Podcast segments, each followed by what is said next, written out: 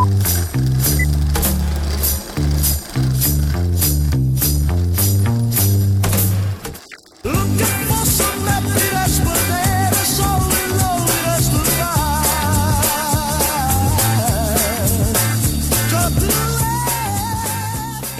Bentornati amici radioascoltatori qui su Fotogrammi per una nuovissima stagione ricca sempre di novità cinematografiche. Bentornati, bentornati alla quarta stagione di Fotogrammi, il podcast di cinema e approfondimento che vi vuole accompagnare ogni settimana in questo meraviglioso mondo, consigliandovi solo il meglio, il meglio da poter vedere nelle vostre case, ma il meglio anche da poter vedere nelle sale cinematografiche. Allora io vi do sempre il benvenuto, sono Giacomo e con me ci sono sempre i grandissimi ragazzi di fotogrammi, quindi direi di dare un grandissimo benvenuto un grandissimo ringraziamento a Giulia, Federica, Mattia, Salvatore e Gabriele e noi siamo pronti per iniziare un nuovo anno di racconti cinematografici. Allora ragazzi, io sono davvero felice di essere qui oggi e niente, noi ci, ci auguriamo che abbiate passato un'estate bella, divertente, soddisfacente, sempre però nel rispetto comunque con l'attenzione verso la situazione del Covid che ha cambiato un po' le nostre vite e anche la fruizione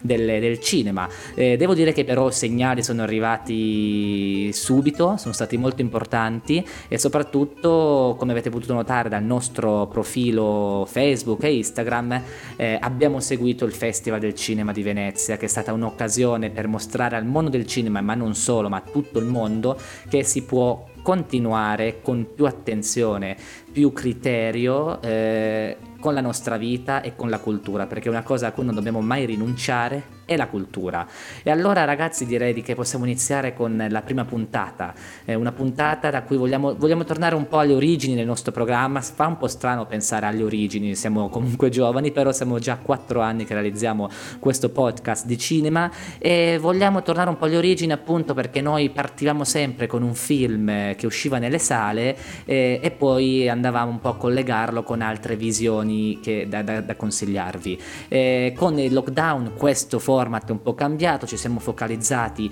sullo streaming, sull'on demand, sulle piattaforme che tutti noi possiamo avere qua a casa e quindi ci siamo concentrati sulla fruizione casalinga, domestica del cinema, ma adesso che le sale sono, sono state riaperte, si può tornare sempre mantenendo e rispettando diverse eh, diciamo, disposizioni, è anche un po' bello riscoprire e suggerirvi nuovamente delle visioni eh, al cinema che sono comunque sempre uniche e secondo noi la sala cinematografica è insostituibile. Però vi dico che non abbandoneremo comunque questo nuovo trend, ovvero quello di consigliarvi il meglio delle piccole perle un po' sconosciute sulle maggiori piattaforme streaming. E io direi di partire col primo film, quindi il film che è uscito nelle sale giovedì scorso si tratta di Roubaix, Una luce nell'ombra o il titolo in francese Roubaix, Une lumière, film di Arnaud Desplechin che diciamo che non abbandona la sua città natale in cui è cresciuto e che è stato diciamo eh, lo scenario di altri eh, tre film che hanno un po' segnato e caratterizzato la sua, la sua carriera cinematografica. Eh, vi sto parlando di Racconti di Natale, I miei giorni più belli e I fantasmi di Ismael. Roubaix, eh, Une lumière, film del 2019 presentato presentato in concorso al Festival di Cannes è un film che si basa su eh, un documentario uscito nel 2008, Roubaix Commissariat Central, che si basa su un fatto di, cri- di cronaca nera avvenuto nel 2002 in cui era stata uccisa in un quartiere malfamato un'anziana signora. E l'opera di Desplechin è incredibile, è quasi un film, non è quasi, è un film sociologico. Lui prende il genere del noir, del poliziesco e lo ribalta, perché qui manca tutto tutto gli elementi caratteristici di questo genere vengono ribaltati in un certo senso, le azioni movimentate vengono sostituite dall'uso della parola e della fermezza. Il personaggio del commissario Yaqub Daoud, eh, Daoud pardon, interpretato da un bravissimo Ro, eh, Rosh, Roshdi Zem, cui, che ha vinto poi il premio per la migliore interpretazione ai premi César e ai premi Lumière, eh, restituisce un personaggio, un eroe incredibile, eh, di totale totale umanità, empatia e saggezza. Infatti lui anche in una frase durante un interrogatorio dice che lui non ama arrabbiarsi e innervosirsi, lo trova inutile, è una perdita di tempo e lui infatti eh, si vede, viene mostrato proprio come colui che conosce a perfezione la propria città, i propri abitanti, il proprio lavoro e si fida del proprio istinto. Lui con la sola arma della parola riesce a scavare all'interno diciamo, delle menti, delle vite, delle persone e a scovare, trovare la verità senza mai giudicare nessuno fin dal principio. E questa è la bellezza di questo film.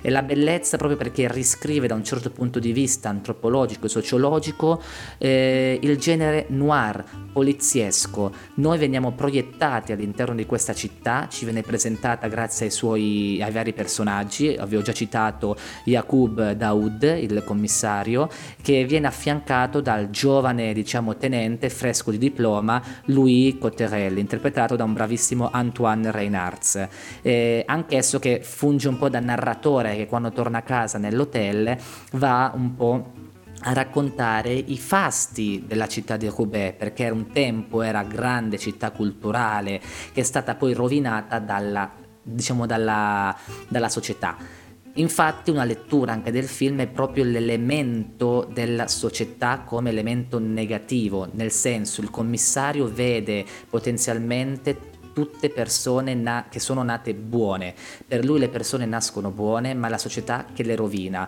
E quindi lui ci sono poi diversi momenti, diversi discorsi che davvero arrivano a toccare le corde emotive più profonde del nostro animo. Tornando un po' alla trama, quindi questi due personaggi si ritrovano, noi veniamo diciamo proiettati nei quartieri in questa città in cui oramai eh, il crimine l'ha resa degradata, ci ritroviamo un po' con questi l'espediente narrativo, con questi piccoli episodi crudi di violenza violenza e non, ovvero uno, uno stupro, un tentativo di truffa, una, una, lite, una rissa, quindi l'inizio, l'incipit è molto violento e anche dal, ritmo molto anche veloce, e dinamico, proprio come un vero eh, poliziesco noir. Pian piano poi ci si muove invece sull'investigazione di un crimine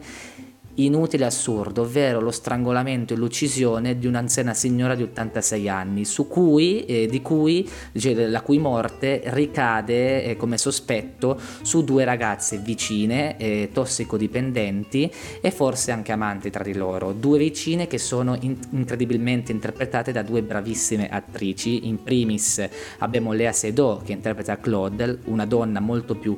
dura e segnata dalla vita, e Sara Forestier che interpreta Marie Marie, eh, donna che non ha mai avuto niente dalla vita, è totalmente innamorata della sua compagna e ha paura di perderla da un momento all'altro. La bellezza del film sta proprio nell'uso dei dialoghi, della parola ed è forse difficile restituirvelo adesso con le mie parole perché è davvero unico il lavoro che ha fatto Desplechin in questo film che forse è anche una perdita di tempo adesso forse ascoltarmi no scherzo non è una perdita di tempo ma cerco in qualche modo di raccontarvi proprio diciamo le emozioni e le riflessioni che si, che si percepiscono che vi raggiungono quando godete e vedete questo film. Sono due ore in, di pura poesia, filosofia e sociologia. E, come ho detto, il genere noir viene ribaltato, solitamente ci sono tematiche, eh, un mood molto più negativo, pessimistico e violento,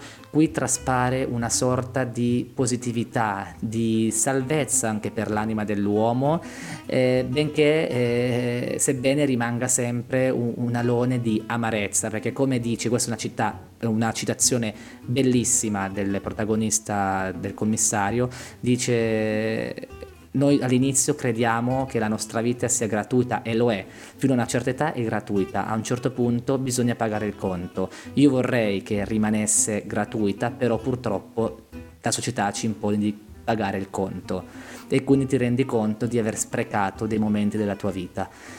C'è un rispetto, un'umanità, una solidarietà, un'empatia incredibile, benché ci sia comunque sempre un dualismo tra bene e male all'interno del film, sull'insensatezza di una violenza, di un crimine inspiegabile, ingiustificato, eppure non si perde mai l'umanità. Il protagonista non perde mai l'umanità, la comprensione verso anche dei criminali e questo forse è la vera potenza e forse il messaggio finale del film, che forse non bisogna reprimere gli altri, imporre un'autorità, ma come viene detto sempre all'interno di questo lungometraggio, la polizia serve un po' a tutelare e a riportare l'ordine, non si valutano i risultati sui singoli casi, ma sull'armonia che si riesce a dare ad una città. E forse questo è il caso del commissario Daoud che eh, fa, porta la calma e la tranquillità si spera, nella città di Roubaix. E adesso direi che possiamo passare a un altro film. Io mi auguro che questa mia recensione vi abbia portato, vi abbia spinto uh, ad andare al cinema, comunque a, a, pensare di andare a vedere questo film perché è davvero qualcosa di unico. Io adesso lascerei invece la parola a Matteo Mattia che ci parla di un altro film, eh, sempre francese, questa è la puntata possiamo dire dei film dedicati al cinema francese, un film che ha conquistato nel 2015 il Festival di Cannes vincendo la Palma d'Oro, un film del bravissimo Jacques Audiard. E stiamo parlando di Dipan, una nuova vita. And the Oscar goes, and the Oscar goes to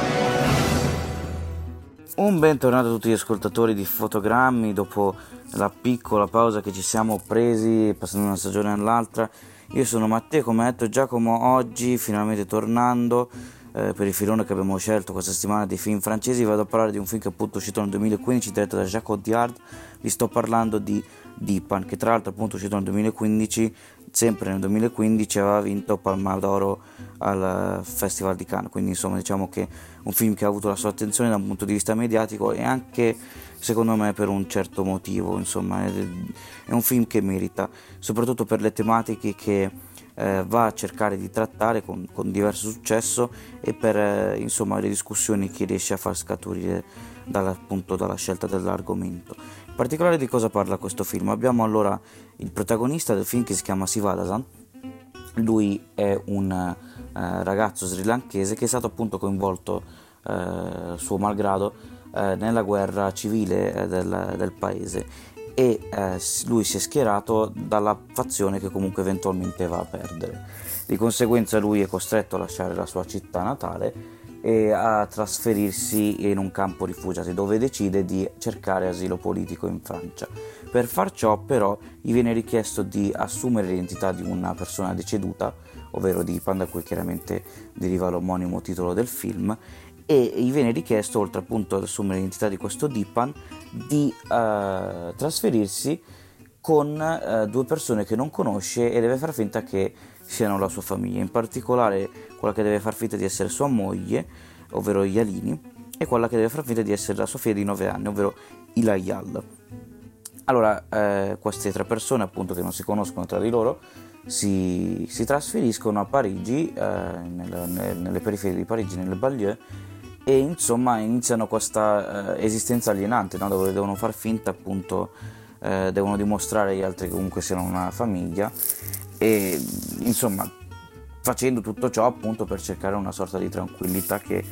eh, ordinaria che va comunque chiaramente a mancare da diversi anni per tutti e tre i personaggi e sono stati tutti e tre coinvolti nella guerra civile cosa che purtroppo non vanno a trovare perché vengono coinvolti in una guerra sostanzialmente di malavita eh, nel quartiere, nella banlieue e nel condominio proprio eh, dove tutti e tre vivono. E, è, interessante giudicare comunque sotto questo punto di vista l'immigrazione eh, e la povertà eh, urbana in, in, Francia, chiaramente parlando di queste tematiche è il primo film che viene eh, in mente soprattutto da un punto di vista di filmografia francese è chiaramente La E nell'odio quindi sarebbe facile comunque andare a fare un paragone tra i due film però io dico che in realtà eh, insomma, pur partendo dalla stessa tematica, si va in realtà a trattare due angolazioni diverse eh, del problema. e, e anche con due soluzioni diverse in un certo senso. Qua c'è un grande focus sulla relazione dei tre protagonisti, eh, insomma da, da, dalla, dalla, menzogna da cui eh, tutti e tre partono fino al fatto che loro riescano effettivamente a stringere a un certo tipo di relazione che magari non è proprio una relazione familiare ma comunque eh, una relazione che stringe tre persone che derivano già da una situazione di eh, estremo discomfort come quello che può essere eh, una guerra civile, a una situazione dove le mh, mm, promesse, le ambizioni eh, vengono chiaramente frantumate e quindi ciò che rimane è semplicemente la relazione tra uno e l'altro, anche se effettivamente magari non ci si conosce, appunto si deve far finta di essere un certo tipo di persona. È sicuramente un, un tema, un'angolazione dello stesso tema che non, che non era effettivamente stata battuta. E quindi una sceneggiatura diciamo decisamente originale. Secondo me questo è il punto forte eh, vero e proprio del film. Bene il mio intervento per questa settimana è finito. Io vi ricordo semplicemente che se volete eh, dare un'occhiata al film a Dipan potete trovarlo su Amazon Prime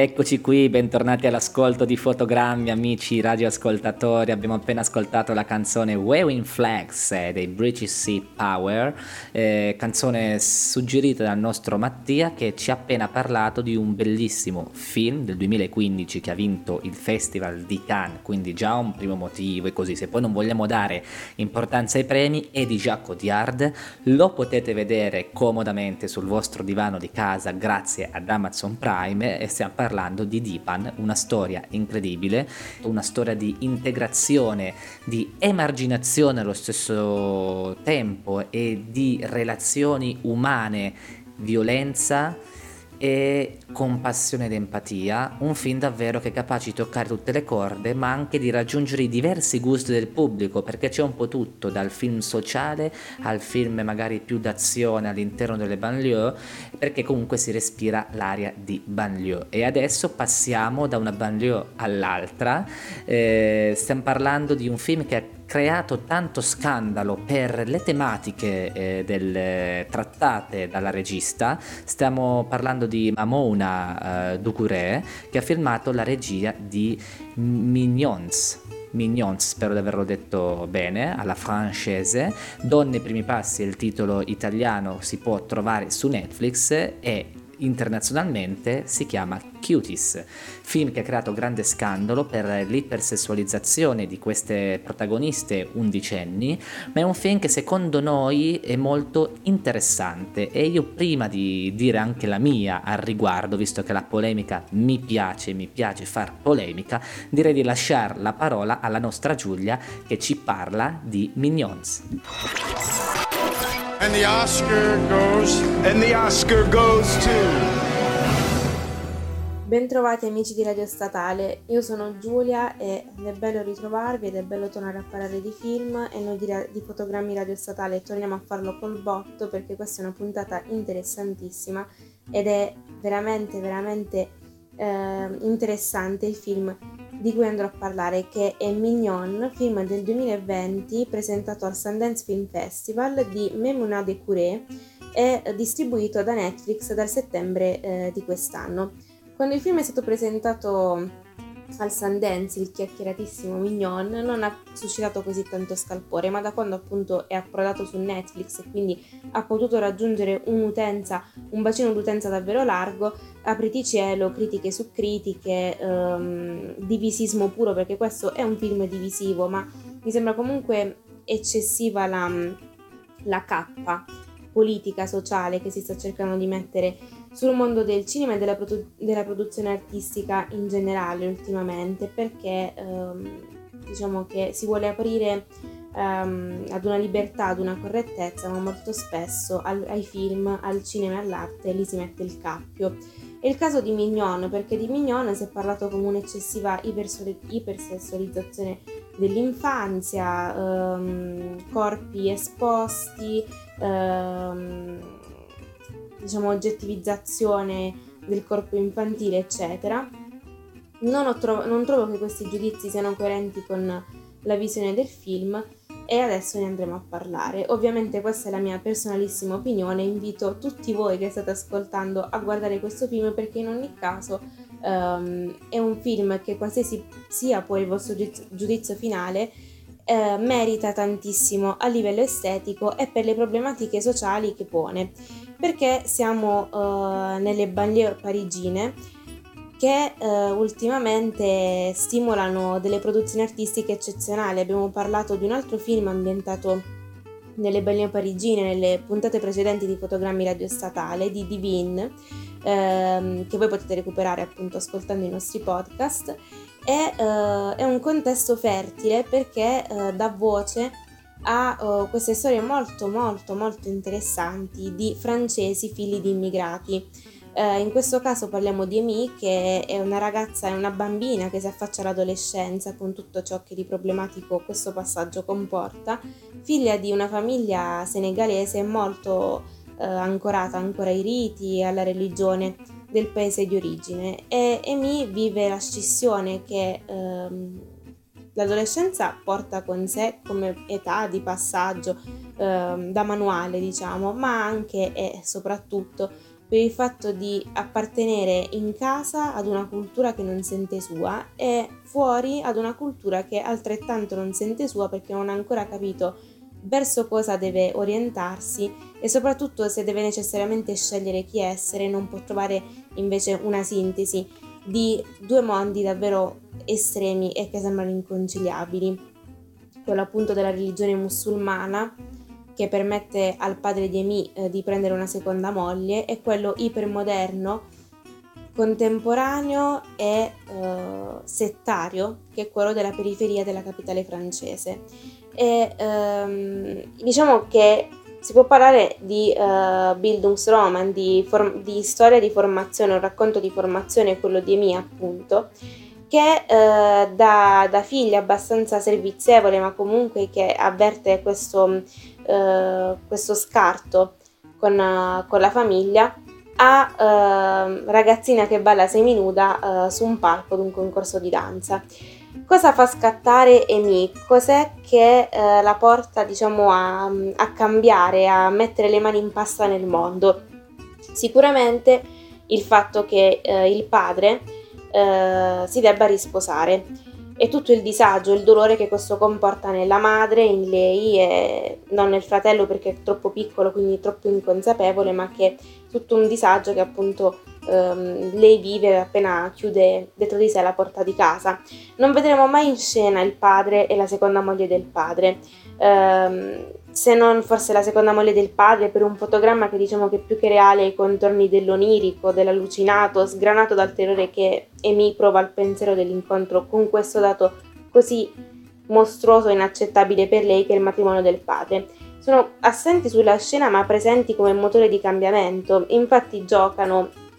assieme diciamo al, all'incontro con una femminilità diversa e a dei costumi diversi da quella a cui è abituata come i fattori principali della crescita accelerata di Amy. Uh, la femminilità e il, i costumi diversi sono quelli di Angelica, una ragazzina che abita nel suo stesso uh, condominio che ci viene presentata con un fotogramma bellissimo mentre balla musica latinoamericana e si stira i capelli col, uh, col ferro da stiro una, nella lavanderia del condominio e le amiche di Angelica che sono molto spudorate, molto anche loro alla ricerca di un'identità e alla ricerca di un posto del mondo dove stare, perché molto spesso quello della periferia è eh, una realtà che ti taglia fuori, eh, che annulla anche i rapporti parentali, perché sono tutte, diciamo, mh, ragazzine alle prese con dei genitori che per farle mh, campare devono lavorare H24 e eh, diciamo dei rapporti anche all'interno della scuola o particolarmente ingessati per quanto riguarda il corpo insegnanti o particolarmente violenti per quanto riguarda il contesto invece dei coetanei. E, eh, sono però delle ragazzine che ovviamente sono immerse nel mondo moderno, ovviamente hanno accesso ai cellulari e trovano attraverso i video di YouTube, eh, eccetera, um, un modo per esprimersi, quindi iniziano a scimmiottare diciamo, i comportamenti, le pose eh, provocanti, molto molto provocanti di alcune ballerine di video di YouTube che vedono e eh,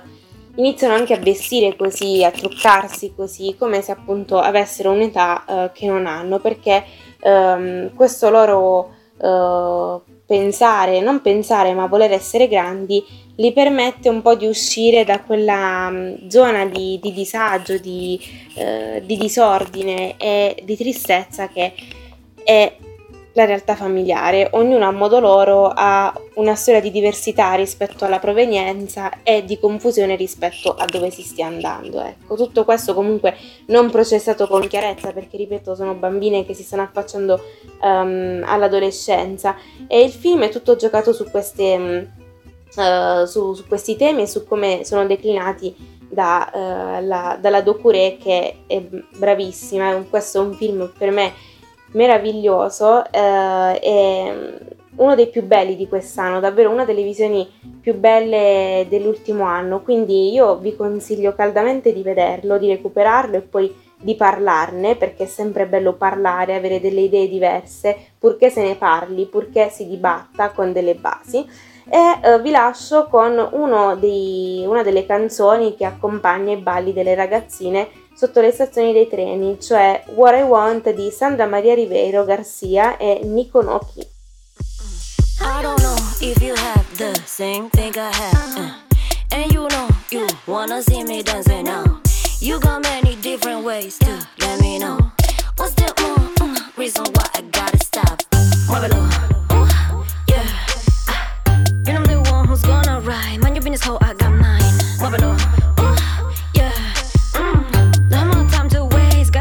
Shit ain't safe. Dame papi, tú me empapas como nadie lo hace. Dale, dame, dime, baby, yo te dejo en trance. Papi, ponte pila, mami, espera, quiere late.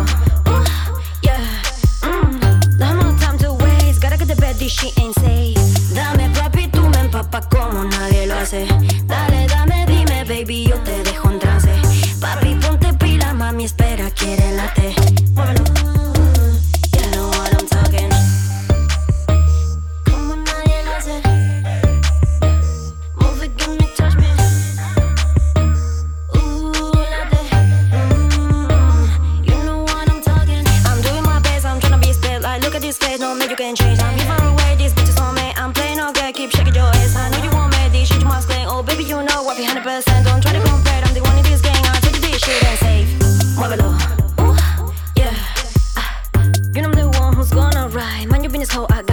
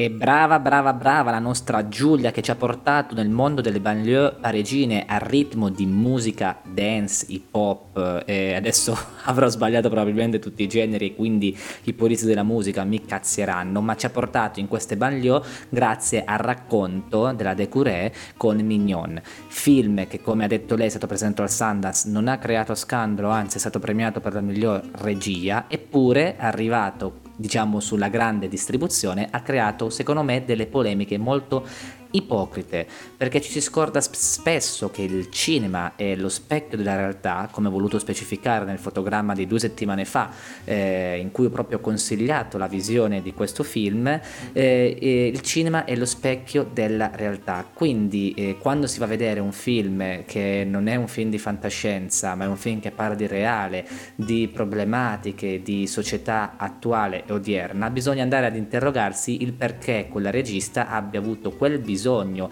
eh, di rappresentare in quel modo la realtà ed è molto semplice quello che viene messo sul tavolo dal mio punto di vista è come possono crescere, come possono reagire le nuove ragazzine, le nuove bambine, le future diciamo adolescenti in un mondo, in una società che mette a loro disposizione determinati tipi di, modelle, di modelli. Come ha detto Giulia, loro prendono spunto dai video su YouTube delle loro, diciamo, star, cantanti preferite e li replicano senza capire forse eh, quella sessualità che è insita in quelle mosse, in quei videoclip, in quel modo di vivere. E qui, è qui che arriva il cortocircuito eh, nello spettatore che rimane scioccato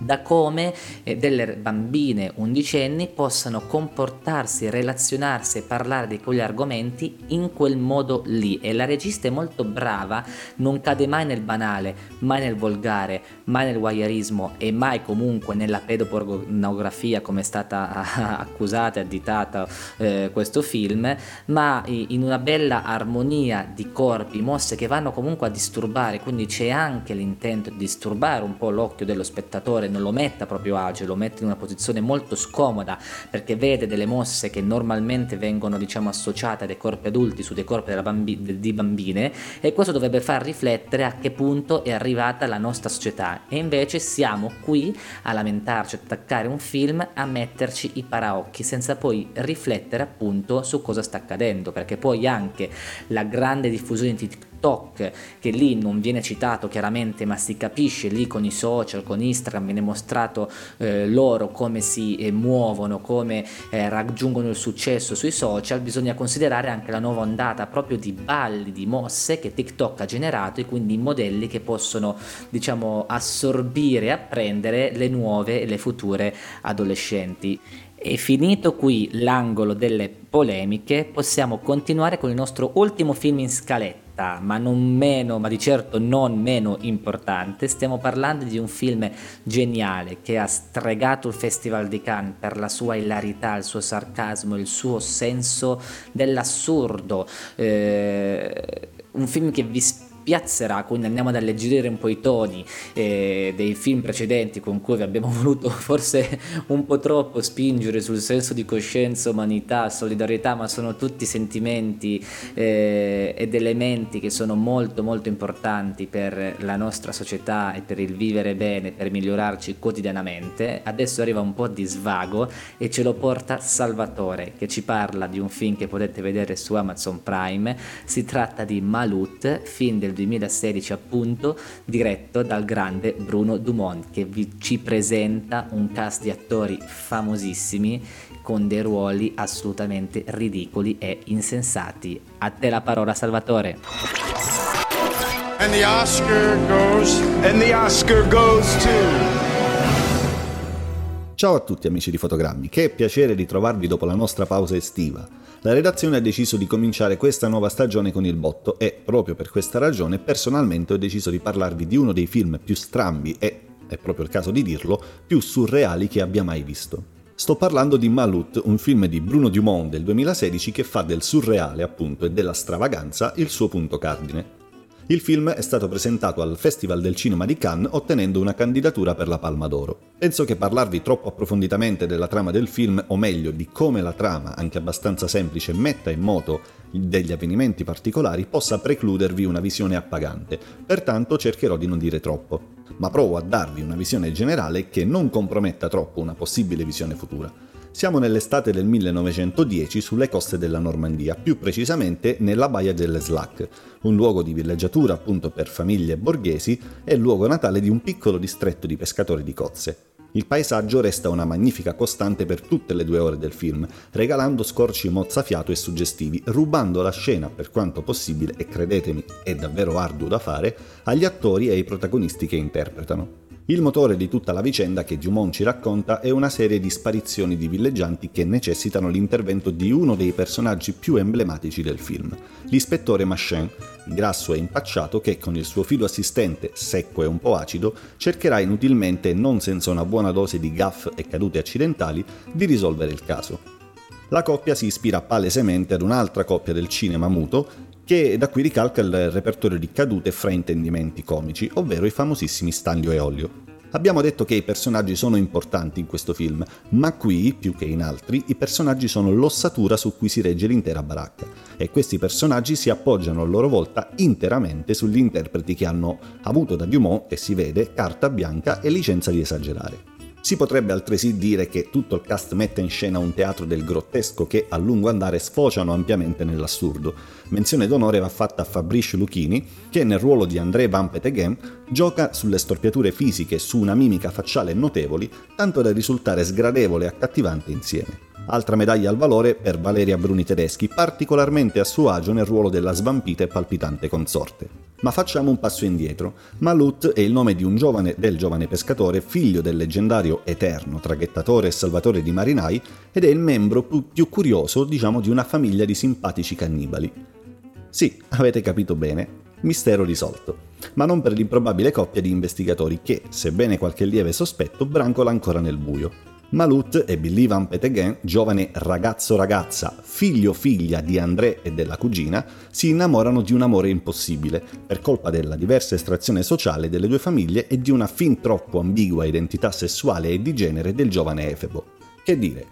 se voi vi sentite persi, pensate a me che devo anche cercare di far sembrare il tutto logico quel tanto che basta per potervelo raccontare in soli 5 minuti. Quello che è certo è che il film di Dumont gioca tantissimo con il surrealismo, con il grottesco e con il demenziale, tanto da lasciare sconcertato allo scorrere dei titoli di coda. E forse è proprio questo che Dumont cerca di fare, sconcertarci non tanto perché i temi trattati siano scomodi o particolarmente ardui, ma perché, nonostante una marea di stramberie e di nonsense, alla fine il film ci lascia qualcosa, qualcosa di cui valga la pena parlare con voi. La bellezza dell'arte, amici di fotogrammi, non sempre è razionale e logica. Spesso, anzi, basta una citazione, ce n'è una felliniana alla fine, ma dovrete aspettare e avere la pazienza di arrivare fino in fondo, eh, oppure una forzatura del possibile verso il limite estremo dell'impossibile per rendere anche la più delirante delle storie e dei personaggi interessanti. Bene, siamo arrivati alla fine e se voi credete di essere degli eroi per essere arrivati fino in fondo a questo discorso, beh, in un certo senso ve lo riconosco. Però il tempo a mia disposizione è terminato e direi che è arrivato il momento di salutarci, ma vi chiedo di farlo in modo surreale e grottesco, come un ciccione che fluttua sulle spiagge della Normandia inseguito da un gruppo di borghesi un po' pazzi. Alla prossima! La mer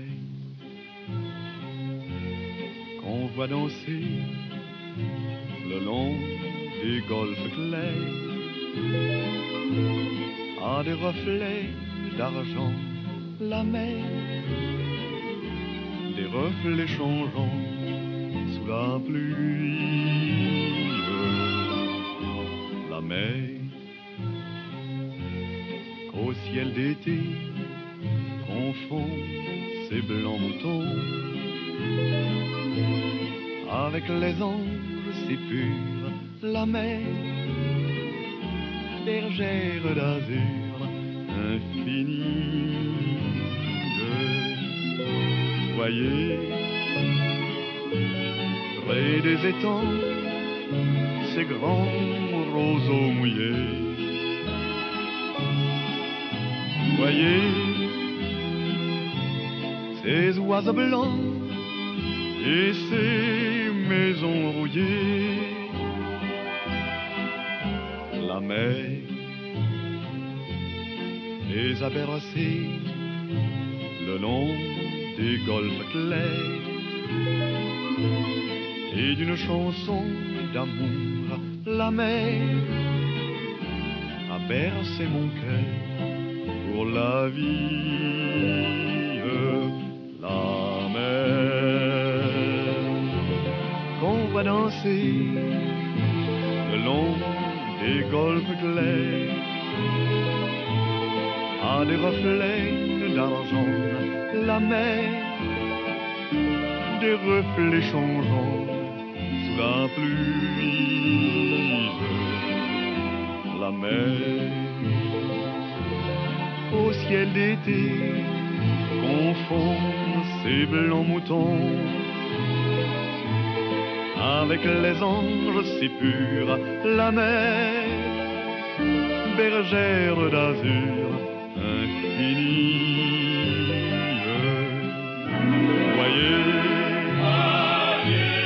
Près des étangs,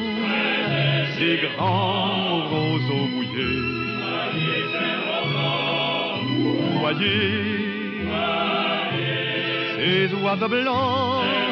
et ces maisons rouillées.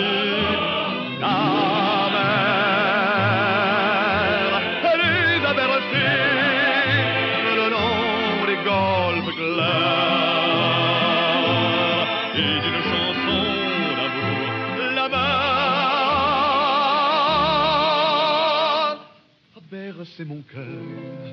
pour la vie.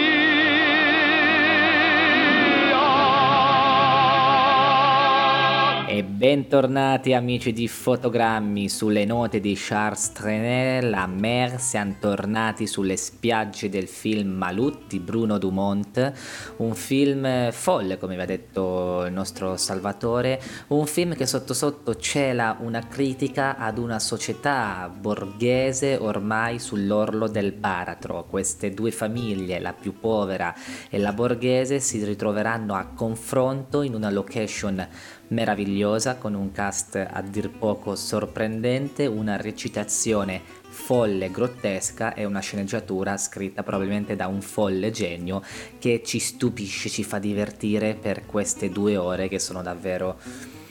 impagabili, un film davvero su cui non posso dirvi altro se non andate su Prime Video a guardarvelo con gli amici, gustatevelo e divertitevi. Allora ragazzi, è stato davvero bello poter tornare qui con voi a raccontarvi, a parlarvi di cinema, siamo arrivati alla conclusione di questa favolosa prima puntata della quarta stagione di Fotogrammi, chiuderei di fare un veloce recap ringraziando tutti i collaboratori, redattori di Fotogrammi e partirei proprio da Mattia che ha parlato di Dipan che si può vedere su Amazon Prime Video, poi ringraziamo anche Giulia che ci ha presentato Mignon che si può vedere su Netflix, il nostro Salvatore che ci ha appena parlato di Malut che si può vedere su Amazon Prime Video e io inizio puntata invece vi ho presentato un film da non perdere assolutamente che potete vedere nelle sale cinematografiche, ovvero Roubaix, Une Lumière, film di Arnaud Desplechin davvero spettacolare. Prima di salutarvi facciamo facciamo i nostri consigli cinematografici per la prossima